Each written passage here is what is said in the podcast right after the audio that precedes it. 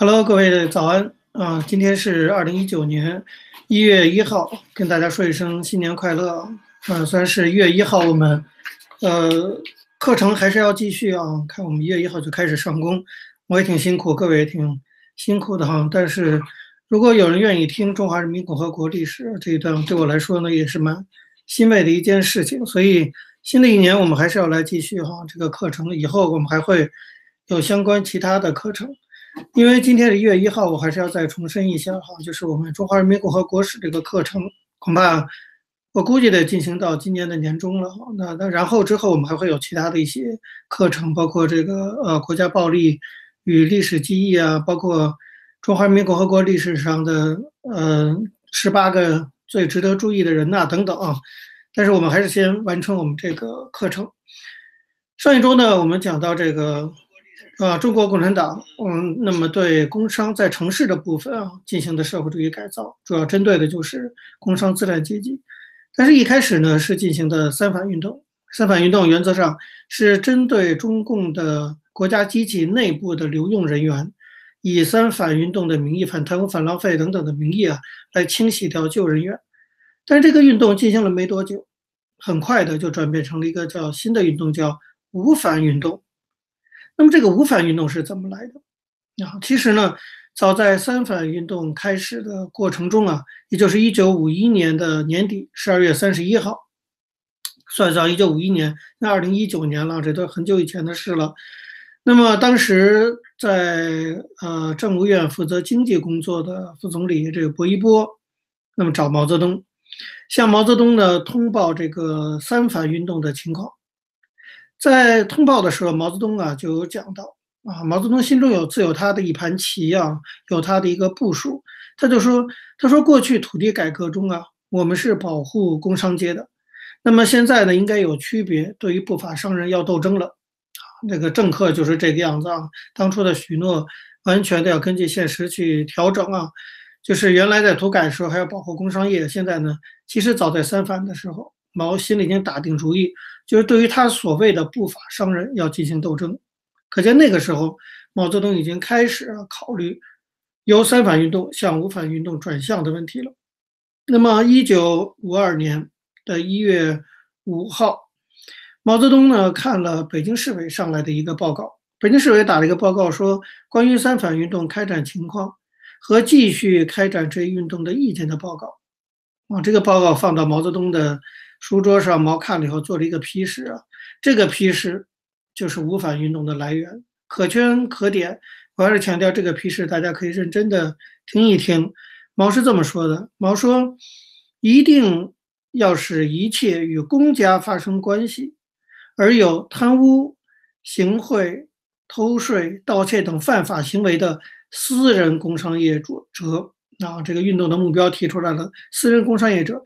坦白或检举其一切违法行为，特别注意啊！你看毛的指示啊，特别注意要在天津、青岛、上海、南京、广州、武汉、重庆、沈阳以及各省的省城用大力气发动这一斗争，要借此给资产阶级三年以来在此问题上对于我党的猖狂进攻，以一个坚决的反攻。他讲到这儿的时候，加了一个括号，里头说这场进攻比战争还要危险和严重。然后他接着说，要给一个坚决反攻，要给这个资产阶级重大的打击，争取在两个月到三个月内基本完成此项任务。请各级党委对此事进行严密的部署，将此项斗争当做一场大规模的阶级斗争来看待。这就是毛泽东第一次提出无法问题的批示。那么我为什么要说这个批示可圈可点啊？是非常值得重视的一个文件啊。就是你可以看到，在这里可以看到毛泽东的很多的内心的想法哈。你比如说，他提到这个这个要给资产阶级三年以来啊，在这个问题上对于我党的猖狂进攻一个坚决的反击。大家可以看想想看，这就是我上节课讲过的，毛这个人一贯夸大敌情，疑心病重。不仅是对他周围的权力争夺者疑心病重，对于他所统治的国家内部的阶级斗争的状况疑心病重，而且极尽夸大之能事，哈，浮夸，浮夸的不得了，哈，资产阶级这三年来哪敢对共产党进行猖狂进攻啊？进攻都不敢，谈何猖狂可言？但是毛泽东就说，资产阶级三年来，哈，在一九四九年以来，一直对我党进行猖狂进攻，完全是哈捏造事实，欲加之罪是何患无辞啊？然后他有具体的点到天津、青岛、上海、广州、武汉、重庆等等。为什么点到这些城市？因为这些城市是民国以来工商资产阶级和私营企业发展最快的城市。毛是有非常清晰的战略规划的啊，尤其是他最后讲说，各级党委对此要进行严密的部署，将此项斗争当做一场大规模的阶级斗争来看待。这里就提到了阶级斗争了。我们在研究中共党史或者在研究中华人民共和国史的时候。啊，很多人把文革呀这些大规模的阶级斗争跟文革绑在一起，好像那是啊文革或者文革前夕毛泽东才提出的什么阶级斗争这些，实际上不是。我认为毛泽东早在建国之前、建政之前啊，早在西柏坡的时候就开始思考以后掌握政权之后要一步一步的在全中国进行大规模阶级斗争的问题了。你看，这才是一九五二年的年初哎。毛泽东已经要求把对资产阶级的这种进攻当做一场大规模的阶级斗争来进行，而且他说这场进攻比战争还要危险和严重。对于毛来说，他的斗争这件事情哈，这是一直延续性的。他过去是军事武装斗争夺取政权，夺了政权之后，他要用政治运动继续进行斗争，斗争其他他看不惯的社会阶级啊，就按照他的所谓的马列主义、毛泽东思想、列宁主义那一套去改造这个社会。所以“斗争”这个词对他来说是非常非常重要的。好，到现在我们又要联系一下现实了啊！我不知道有没有人看过这个呃，二零一九年元旦这个习近平的所谓的国家元首讲话哈，不是在在这个之前习近平的一个讲话，抱歉，不是元旦的那个电视讲话，是在这个之前习近平的一个在好像是在政协委员会啊，在哪一个讲话。在那个讲话里，有人把那个图有截图发出来哈，就在短短的一段里就讲了二十多次斗争，什么我们要进行伟大的斗争、不断的斗争、坚持不懈的斗争等等，你就可以想见习近平是多么的对毛泽东一步一趋的仿效。毛泽东的一生啊，毛泽东思想的核心内容就是斗争。现在习近平讲话一段里头就有二十几个斗争，重新要把斗争，现在还没有不敢直接讲阶级斗争。但是重新把斗争提上来了。中华人民共和国建政到现在，哈，今年二零一九年要七十年了。这七十年其中有三十四十年在发展经济啊，但是现在又开始啊要进行斗争了，要把斗争的提出来了。七十年了，到底要跟谁进行斗争呢？这是现在可见习近平真是肚子里没有任何墨水，一切都是模仿毛泽东。稍微有点题外话啊，我还是强调毛泽东对斗争的这种重视。那么。正式的提出五反运动，可以看作是毛泽东为中共中央起草的一个文件，可以看作是正式发动的一份文件。这个文件叫做《关于在城市中限期啊限期啊有一定的期限的展开大规模的坚决彻底的五反斗争的指示》，这是毛泽东写的，发给全党，提出的时间是一九五二年一月二十六号。据此，我们认为一九五二年一月二十六号是五反运动的全面开始。那么，在毛泽东这份啊要求全党开展五反斗争的指示中，详细的明确了五反所谓的五反运动啊，我们要了解三反五反，五反运动的定义到底是什么？毛泽东说，在全国一切城市，首先在大城市和中等城市，五反斗争要怎么开展呢？他说，要依靠工人阶级，团结守法的资产阶级及其他市民。向违法的资产阶级开展一场大规模的、坚决的、彻底的反对行贿、反对偷税漏税、反对盗骗国家财产、反对偷工减料和反对盗窃经济情报的斗争，这就是五反嘛。所以配合党政军民内部的反对贪污、反对浪费、反对官僚主义三反的斗争，现在是极为必要和极为事实的。换句话说，毛泽东的意思是。他发动三反运动，然后之后又发动五反啊。他嘴上说是五反，是为了配合啊三反作为一个三反斗争的一个这个补充。事实上是这样吗？当然不是哈，因为我们都知道，我原来讲过，所谓三反运动，它被毛泽东定义为是内部的、向内的；相对的无反是向外的，是针对外部的，是针对工商资产阶级啊、民营企业家的。我们需要思考的问题是：为什么要从三反运动转到五反运动？要从一个对内的一个原本的是个整风反对内部贪污分子的运动，转向一个对外的打击整个资产阶级，什么三年来的所谓的猖狂进攻的大规模的阶级斗争，这是怎么转过来的？现在短短一两个月就转过来，可能是啊临时心血来潮转的吗？当然不可能。毛泽东当然是有他的部署的啊。那到底是三反进行不下去了，需要新的啊阶级斗争的兴奋点呢，还是说三反？其实只是一个引子，真正的目的是把五反给拉出来，啊，对内进行反贪污的这种纪律整顿是个幌子，实际上的目的呢是发现说，在整顿中说啊，原来这些社会的人都受到资产阶级的行贿，所以资产阶级对我们进攻，所以我们要发动反运动，消灭资产阶级，这才是毛泽东三反五反这一盘大棋。啊布局的关键所在。那么我们说五反运动，它既是三反运动的一个衍生品，也是三反运动的一个延续和变质。所以，我认为从三反到五反斗争矛头的这种变化，从内部到外部的这种变化，实际上反映了毛泽东他的政权建设的一个基本的一个蓝图。他内心他是有他一个构想的。他认为到了一九五二年，已经。啊，他自己说什么三大斗争都结束了，朝鲜战争、土地改革、镇反等等，所以已经到了时候该掉个头来对付新的敌人，就是工商资产阶级的阶段了。这也可以看作是毛泽东哈一步一步的进行这种大规模的阶级斗争，一步一步的消灭到原来的社会那个层面各个阶层这样的一个整个的一个构图，最后当最高峰就是走向文化大革命。回过头来，我们具体的看五反运动啊，那么。我们原来讲过三反运动，中共的指派的最高领导人是薄一波。更往前，反右运动或者往后，反右运动的最高指呃指挥者是邓小平。那么三反，按照薄一波啊后来回忆的毛泽东的讲法，他在他的回忆录中提到，他说五反运动是毛泽东心目中的既定计划，并不是因为三反而导致问题暴露出来才进行五反运动，这是可以肯定的。为什么这么肯定呢？毛自己都有把话讲得很清楚。毛曾经说过啊，他有一次说，他说到这事后讲的啊，他说一九五零年的上半年，党内曾经有一个自发半自发的反对资产阶级的斗争。他指的更早，一九五零年，说这个斗争是不妥当的，也是错误的。一九五零年就斗争工商资产阶级是不妥当的。他说，因为当时。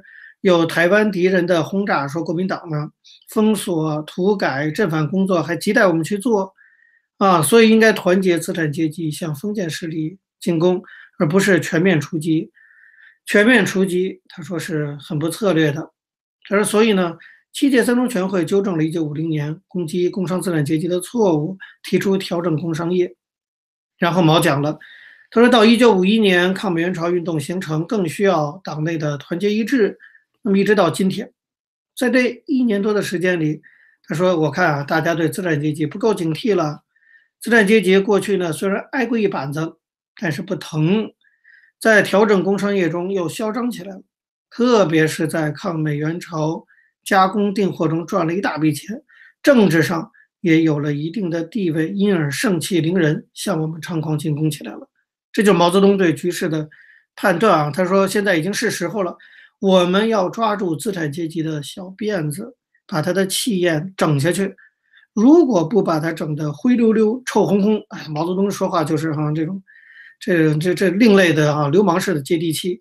如果不把资产阶级整得灰溜溜、臭烘烘，社会上的人都要倒向资产阶级方面去。大家可以从这段话里看到什么呢？就是毛泽东内心的那根阶级斗争的弦是绷得非常紧的，他一直没有自信。这个当然是个大的问题啊，这个我们实在没办法展开详细去去讨论。也许我们以后的教学平台上，我们跟自己内部的学员可以有更深入的讨论。但是我会点出这个方向，就是毛为什么心中自从一九四九年建政以后，越来越多疑，越来越快大敌情，阶级斗争那根弦绷得越来越紧，最后发展到文化大革命。事实上，我们都知道，一九四九年中共建政以后，哈，很快就稳定住局势。大规模的对中共政权的进攻是根本子虚乌有的事情，没有什么威胁。国际社会最多封锁中国，也没有要进攻中国。那毛心中到底为什么老那么紧张，那么疑神疑鬼呢？这其实是个大问题啊。某种程度，简单讲就是，其实毛自己很清楚，自己这个政权是没有合法性的，自己这个政权是个邪恶的政权，干了很多的坏事才掌了政权的。他心虚，心虚的人通常都会疑神疑鬼。心虚的人内心阶级斗争这根弦就会绷得很紧，所以毛如此热衷于搞斗争、搞阶级斗争，除了他个人的所谓要改造社会的所谓的他的理想之外，我觉得很大程度上是这个政权本身的缺乏合法性导致的不自信导致的心虚。今天的中国共产党仍然是这个样子。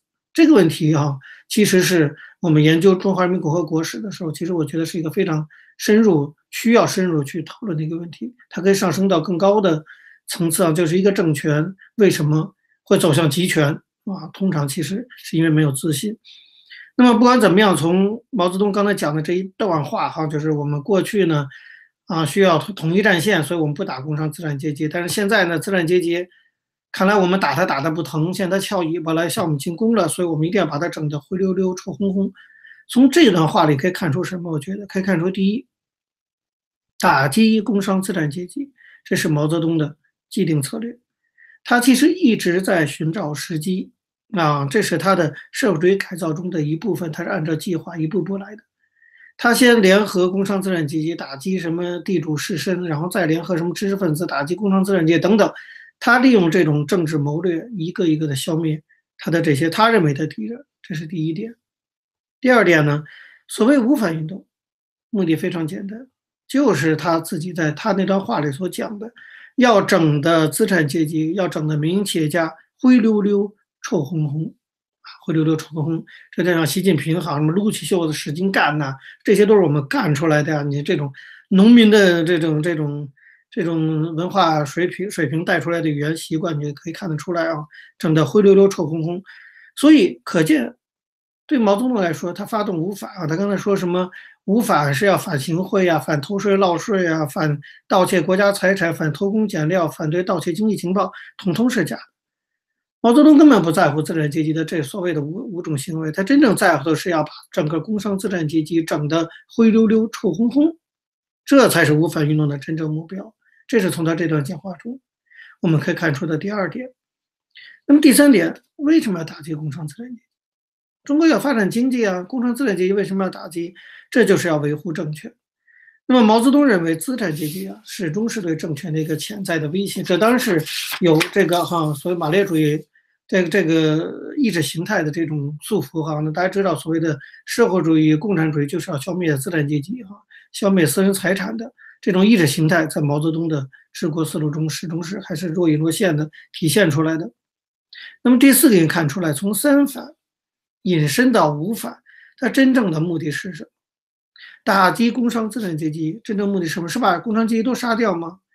那当然也不是，是整个消灭这个阶级吗？是，可是也不全是。更重要的一个目的，打击工商资产阶级。接下来从社会主义工商资产阶级改造，你就看得出来，毛从三反引申出五反，通过五反，他真正要达到什么目的呢？是全面的国营化。全面的国有化，从民国开始，中国就开始有了私人经济了。那么，共产党按照他的意识形态是不允许私人经济的，所以毛一定要把工商资产阶级给消灭掉，然后把他们的钱全部抢过来，全部的国有化，这才能够达到国家对社会的全面的掌控，才能够取消社会，把一切都归于国家的掌控之下。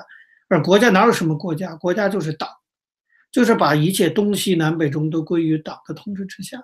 这就是毛泽东发动三反，最后变成五反运动的真实的目的，就是全面的国有化，然后让党控制所有的一切，包括每一分钱。好，那就是要党领导一切。那么今天习近平也是要党来领导一切，哈，完全是学毛泽东这一套。回过头来，我们再继续的哈来看一下五反运动具体怎么开展的。那么毛泽东下了文件要发动五反运动，一九五二年开始，二月份开始到十六号，到了三月二十三号呢，毛泽东又批转了一个文件，叫中共中央的中南局写了一个关于加强私营厂店工人店员工作的指示。毛泽东看了这个报告之后呢，就把五反斗争的任务以及五反斗争要达到的目的进一步的给明确化。毛做了个批示，毛八条，批示了八条。这八条我还要强调，可圈可点，值得仔细的去听，因为这八条就是毛发动五反运动的真实目的的一个很明确的一个陈述。啊，所以你想想看，毛泽东表面上看啊，如果我们从浅层次去了解中国历史上经历的1951年到52年，针对私营企业、民营企业、工商资产阶级所搞的这个三反五反运动，我们会以为说啊，这个是。国家跟社会争钱啊，争夺这个经济利益，其实远不只是这么简单。毛泽东那个脑袋瓜，他想的很多东西，他不是钱的问题，他对钱真的是概念不大，他想的是别的问题。什么问题呢？他把五反运动的任务要达到的目的明确化了八条，这八条才是他念兹在兹、心里想的事情。哪八条？第一条，他说。要借无反运动彻底查明私营工商业的情况，以利于团结和控制资产阶级，进行国家的计划经济。深谋远虑吧，某种程度上讲，深谋远虑。通过发动一场政治斗争，以反贪污、反盗窃的名义来摸清私营工商业到底有多少钱，然后以达到最后实行国家计划经济的目的，这是他发动无反运动的目的之一。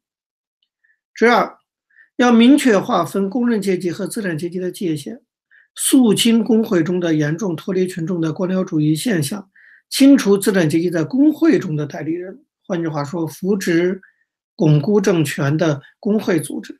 那么，过去的工会组织在至少在民国时期，哈，都还是就是要跟那个老板去争一下待遇等等啊。那共产党当然不允许这样的工会组织存在，但是工会它还是需要有这个形式作为共产党外围组织。所以他要通过发动五反运动啊，那么通过这种政治运动，在运动中表现好的人提拔进工会，改组工会，是从三反到五反运动的第二个真实的目的。第三个目的，毛说要改组同业工会和工商联合会，把那些五毒俱全及其他完全丧失威信的人开除出这些团体的领导机构，把在五反中表现较好的人吸收进来。这跟刚才有点类似，但是它指的不是工会，它指的是整个工商资产阶级、民营企业家的那些组织。大家知道，一个公民社会，那不同的阶级有自己阶级利益的代表的组织，民间的组织，在民国时期呢，就叫同业工会。各个行业有自己的同业工会，很多行业内部的问题是同业工会解决，国家不用插手的啊。那本来这个是就是要分开的，由市场来解决哈。那么工商联合会是类似这样的组织。毛发动三反五反运动，第三个目标就是改组，改组同业工会和工商联合会，把自己的人插进去，啊，把他信不过的人给剔除出去。那么通过改组这些资产阶级的行业组织，进一步的改组整个社会结构，啊，这是毛发动三反五反的第三个原因。像这些原因都绝不是那么简单，什么反贪污、反浪费、反行贿这些东西。毛搞政治运动当然是有他更深的那些目的。第四个目的，第四个目的叫做帮助民主建国会的负责人整顿民主建国会民建。我们有八大民主党派，其中一个呢就叫民建哈，这个民主建国会。那么开除那些五毒俱全及大失人望的人，增加一批好人，使之成为一个能够代表资产阶级，主要是工商资产阶级的合法权益，并以共同纲领和无反的原则教育资产阶级的政治团体。各部分资本家的秘密结社，例如新四聚餐会，则应设法予以解散。这个意思就是说，以后的中国所谓的工商资产阶级，哈，那应该在一个民主党派在民建的组织下，所以要通过这场运动改组民建，让民建成为中国共产党的一个外围附属组织，啊，由他们来这个管理这个工商所谓的工商资产阶级。他提到这个新四聚餐会，啊，这是原来重庆的一些。资本家每周四啊，他们吃一次饭，这在很多同业工会中是惯常的啊。就是其实台湾现在，比如说他们的这个这个福伦社，好像也是每星期吃一次饭啊，等等，也有类似这样的。福伦社都是一些企业家、资产阶级或者这些企业家内部都有这样的聚会。毛认为这些聚会都是对政权的威胁，一概要予以取缔。这是三反五反运动另一个目的，就取缔工商资产阶级之间内部的横向联系这些活动。那么第五个目的是什么？叫做清除五毒，消灭投机商业，使整个资产阶级服从国家法令，经营有益于国计民生的工商业。在国家规定的范围内，尽量发展私营工业，逐步缩小私营商业。国家逐年增加对私营产品的包销订货计划，逐年增加对私营工商业的计划性，重新划定私资利润额，既要使私资有利可图，又要使私资无法夺取暴利。这话说的再明确不过了哈，就是要从经济收益上通过无三反五反运动。让工商资产阶级的收益越来越少。什么叫做让私人资本有利可图，要让他们无法夺得暴利呢？那人家不暴利，他怎么生存？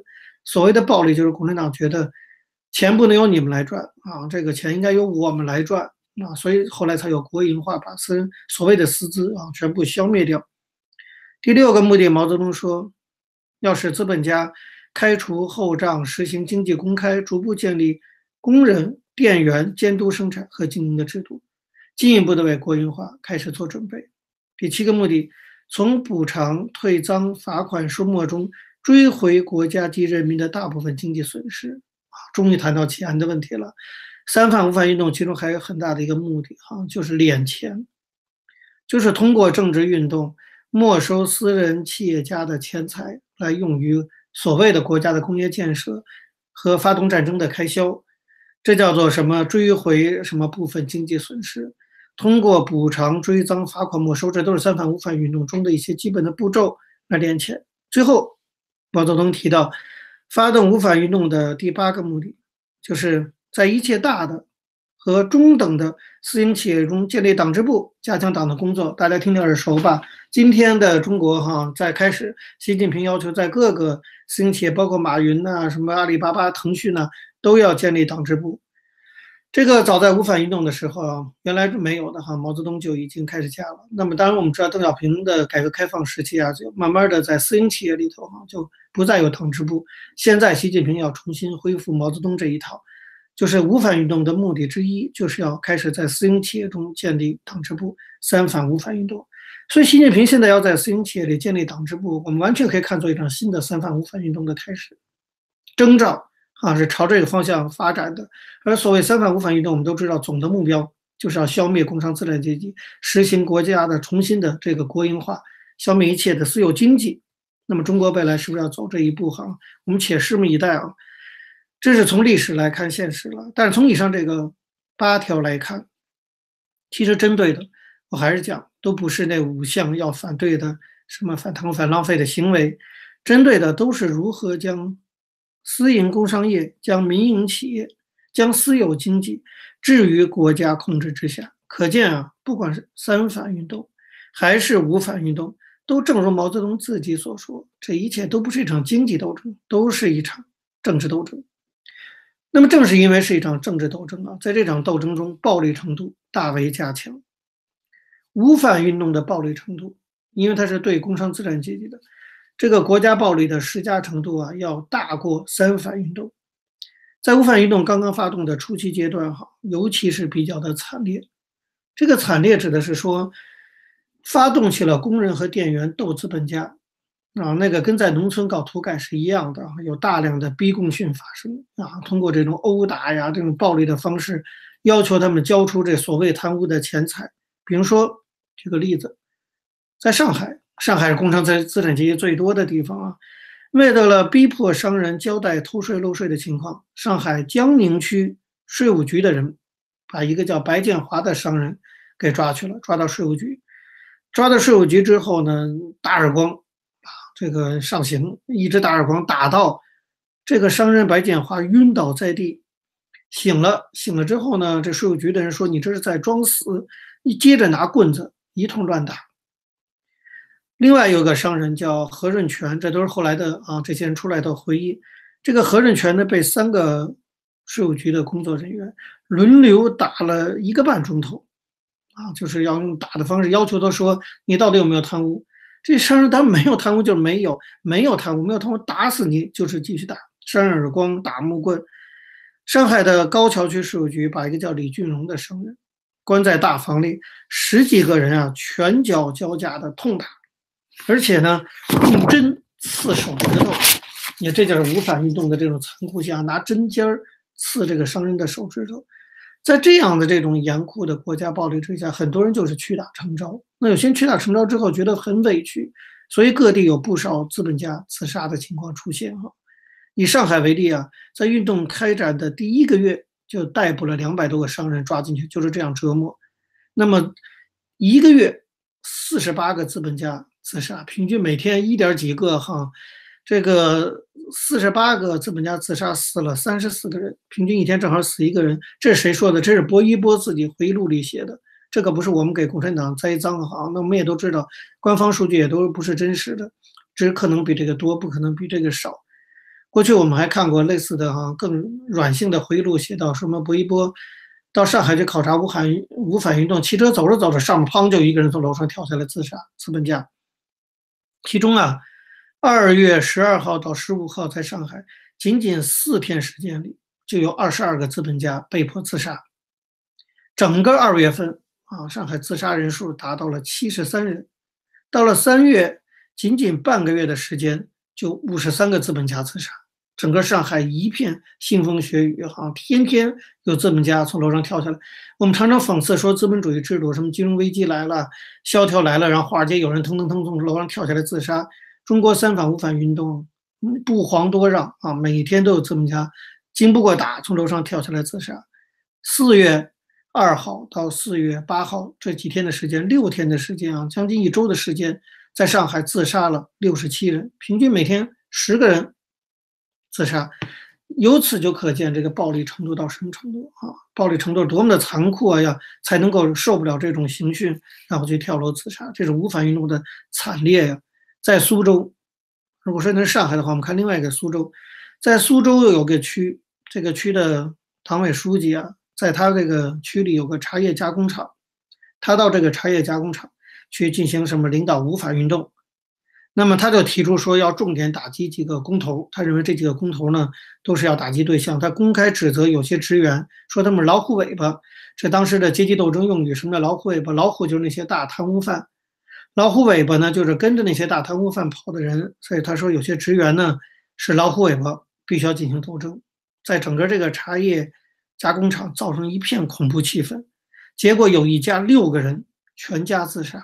灭户吓死了，就因为被指为老虎尾巴，接着要斗这个全家六口，六口人集体自杀。就这么小小的一个茶叶加工厂，被殴打的职工一百多人。那么最常见的无反运动的斗争方式叫做车轮战。根据当年参加了无反运动的一个人，哈，那时候他才十几岁啊，你很年轻的这个一个人的回忆，他说，我们当时呢有个战术叫做磨磨盘战术。你都不知道，共产党搞政治斗争还是有很多战术，叫磨盘战术，意思就是说，我们组织很多人来攻击一个人，然后呢，因为我们都是年轻力壮的哈，十几二十岁的小伙子，大家轮流对这个人审问，不让他睡觉，非得让他说出贪污数字不可。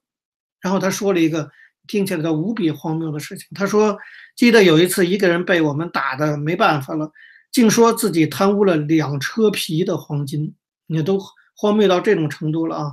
这个商人被打急了，那就千万别打了。说我贪污了，我贪污了，反正你要说我贪多少贪多少。然后他们就说你贪污多少？他说我贪污了两车皮的黄金，火车啊，两车皮黄金都已经被打成这个样子了。上海有一个著名的食品企业啊，其实如果有这个听众朋友里有上海人，一定都听说过，叫冠生园，非常老牌的这个食品啊。冠生园的老板叫显冠生，冠生园就是他的名字命名的嘛。这个冠生园是做陈皮梅的，那种零食。这个显冠生啊，从学徒做起，做陈皮梅起家，学徒做起，一点一滴，辛辛苦苦把工厂做大。而且他跟很多中国的资本家一样，一向是省吃俭用，只要有点利润就放到工厂里去发展事业。连他的女儿生活困难，他都无力去帮助，只好要让他的女儿自己到外面去借钱来解决他的生活困难。这样的一个人。结果呢？因为三反运动之前开展的三反运动，造成了这个糖果饼干和韭菜生意大大受影响，韭就下韭菜啊，上资金周转不开了。所以他一时呢就没有发出工资来。到了二月下半月就开始积欠工资，结果五反运动开始了，说他克扣工人，其实他完全是因为资金周转不开，而且资金周转不开也是你中共搞三反运动导致的。结果五反运动一开始说他克扣工人，这个时候县官生这个老板已经六十七岁了，而且患有高血压，在当时六十七岁很大年纪了，患高血压。那么其实他早已经不直接下工厂来来指导工生产工作了，因为他高血压很严重，然后在家已经休养了好几年的时间了，结果还是被冠生园厂里的工人从家里揪出来，逗他，逼他发工资。把他给关在公司办公楼，关了整整两天，关了四十五个小时，然后税务局又上门去催款，结果这个上海著名的工商企业家、著名的冠生园的老板县冠生，因此受不了刺激，被迫从楼上跳下自杀了。这是个很著名的一个县冠生案例啊。那么，整个五反运动中最著名的一个案例、最典型的一个案例、样板案例啊，就是王康年案，上海的王康年案。要了解无反运动，一定要知道王康年啊。这个王康年是个药店的老板，开了很多的药店啊。他呢被指控说呢盗骗这个啊这个在朝鲜战场上的所谓中国人民志愿军采买药品，那么军队拿了很多钱要来买药品。这个王康年是开药店的，当然他就是供应战场的这些药品。结果无反运动一开始，上海市领导无反运动的人就说他贪污巨额款项。用来进行投机活动，没有王康年没有干这种事，那就是诬陷。然后说王康年用劣质药品和假冒药品冒充好药卖给志愿军。一九五二年二月的时候，王康年被捕了，关了一年，查不出什么来。但是，一年后还是被枪毙了，说他贪污这个药品的费用啊，弄假药害解放军、害志愿军。这个案件当时轰动一时，啊，但是。后来到了八十年代以后啊，当然开始重新翻检历史。经过后来的史料揭露啊，所谓王康年案完全是一起彻头彻尾的编造出来的冤案。起因是什么？起因是当初确实有啊所谓的这个朝鲜战场上的志愿军来这里采购。那么过去志愿军啊来采购药品，这些人呢常常是就把药就拿走不给钱，说钱给欠着。那这个作为一个啊，这个老板来讲，当然你一次两次可以，老这么干他当然受不了啊。就是你你把东西拿走了不给钱打欠条啊，当时很霸道。王康年后来就拒绝再做这种事情，就是你不交钱我就不让你把货拿走，因为这个才得罪了共产党上海市委，得罪了当局啊。就是你怎么可以啊拒绝给我们要的？我们要 你的东西都是我们的，我们要拿走拿走，所以才开始给王康年编造莫须有的罪行。根据后人记载，王康年的那些个药房，从药厂进货啊，他只做零售，根本就不可能制造假药，因为大家知道王康年他只是开药店的，他又不是制药的。结果后来给他安的枪毙他的罪名，说他做假药来害死志愿军的战士，完全是捏造，因为他是个零售商，他根本没有制造制造假药的能力。而且当时在开庭的时候，王康年还。五花大绑送到法庭上，哈，没有一个证人出庭作证，说王康年有贪污款项啊，说王康年做假货，没有一个证人。就这样，拿不到证据，所以案件拖了一年之久，拿不到任何证据说他贪污。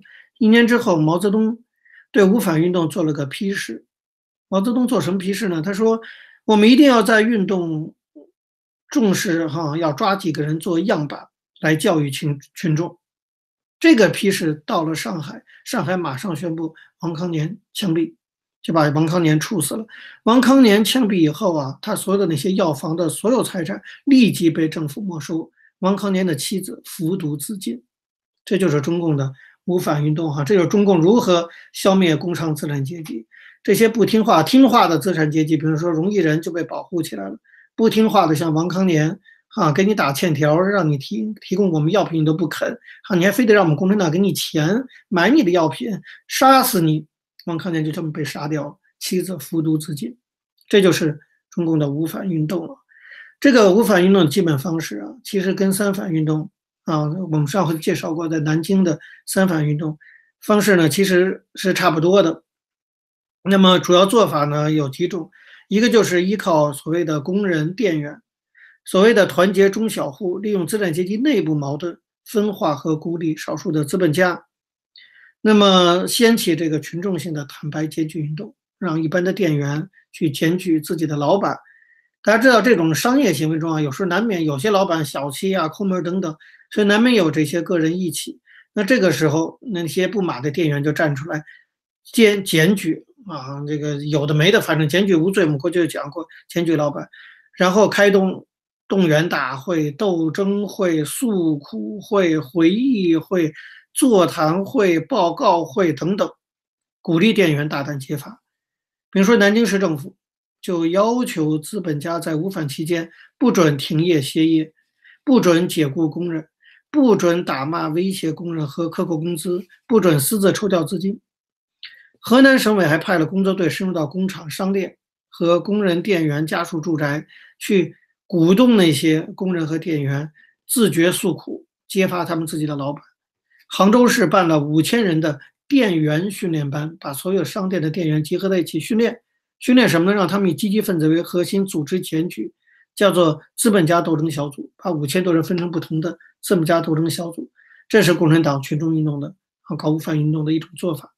第二种做法呢，就是叫做大会教育、小会启发、个别谈话三结合啊，在大会上批斗，小会上呢在这里启发教育他，然后在个别呢继续施加压力谈话。用这种方式，然后还动员家人做资本家工作，这跟三反是一样的。第三个呢，就是我刚才常常讲的，什么叫做大张旗鼓的政治运动？第三个办法就是通过设广播站、专用邮箱、办墙报、在墙上写大字报等方式啊，进行多渠道的宣传。比如说，在南京二月二十八号的时候，在南京市的各个主要马路上都设置了这个有线广播网，线路长达二十多里，安装喇叭一百多个。每天啊，南京市啊热闹热闹的很。每天在大街上用那大喇叭喊话，喊某某某，直接点名，比如王康年啊，比如王丹什么，你的罪恶资料我们已经掌握了，快坦白吧！你说哪个老板受得了这个，在那做生意呢？然后门口大街上一大喇叭，他天天喊说你的罪恶资料我们掌握了，你快坦白吧！不自杀才怪呢！哈，烦死了。这是第三个方式，叫大张旗鼓的压迫。第四个方式呢，叫做对检举者进行物质奖励来了。这跟国民党在五十年代的搞的那个白色恐怖啊是一模一样的。检举者给予物质奖励，刺激他们积极性。你比如说，一九五二年二月九号，南京市人民政府就出台了一个鼓励检举奸商偷税行为的奖励办法。这个办法规定说，在五反期间，凡是密报工商业者、偷税者。以后要对这个工商业者罚款嘛？那么罚款中的百分之一到三就给这个检举人。那么检举工商业者偷税查有实据者，按照罚金百分之三到五领取奖金等等。在上海还通过这种互助互评会议的方式，用资本家之间啊相互过去的利用他们之间相互过去的矛盾。让他们资本家之间互相揭发、互相攻击，这些在历次的这个啊政治运动中非常的常见。这次五反运动中也用中这这样的招数哈。那么这样的斗争的政治运动的方式是无反运动啊能够大规模的开始，而且逼得那么多人自杀的一个主要的原因。除此之外呢，在无反运动中还用了其他的方式啊，包括这个。国家暴力的使用啊，政策政策规定啊，等等啊，那么无反运动最后到达了一个什么程度，造成了一个什么样的结果？在中华人民共和国历史上，它这一个运动啊所起的主要的作用是什么？我们放在下节课再跟大家介绍。我们今天课就到这里，谢谢大家，再见。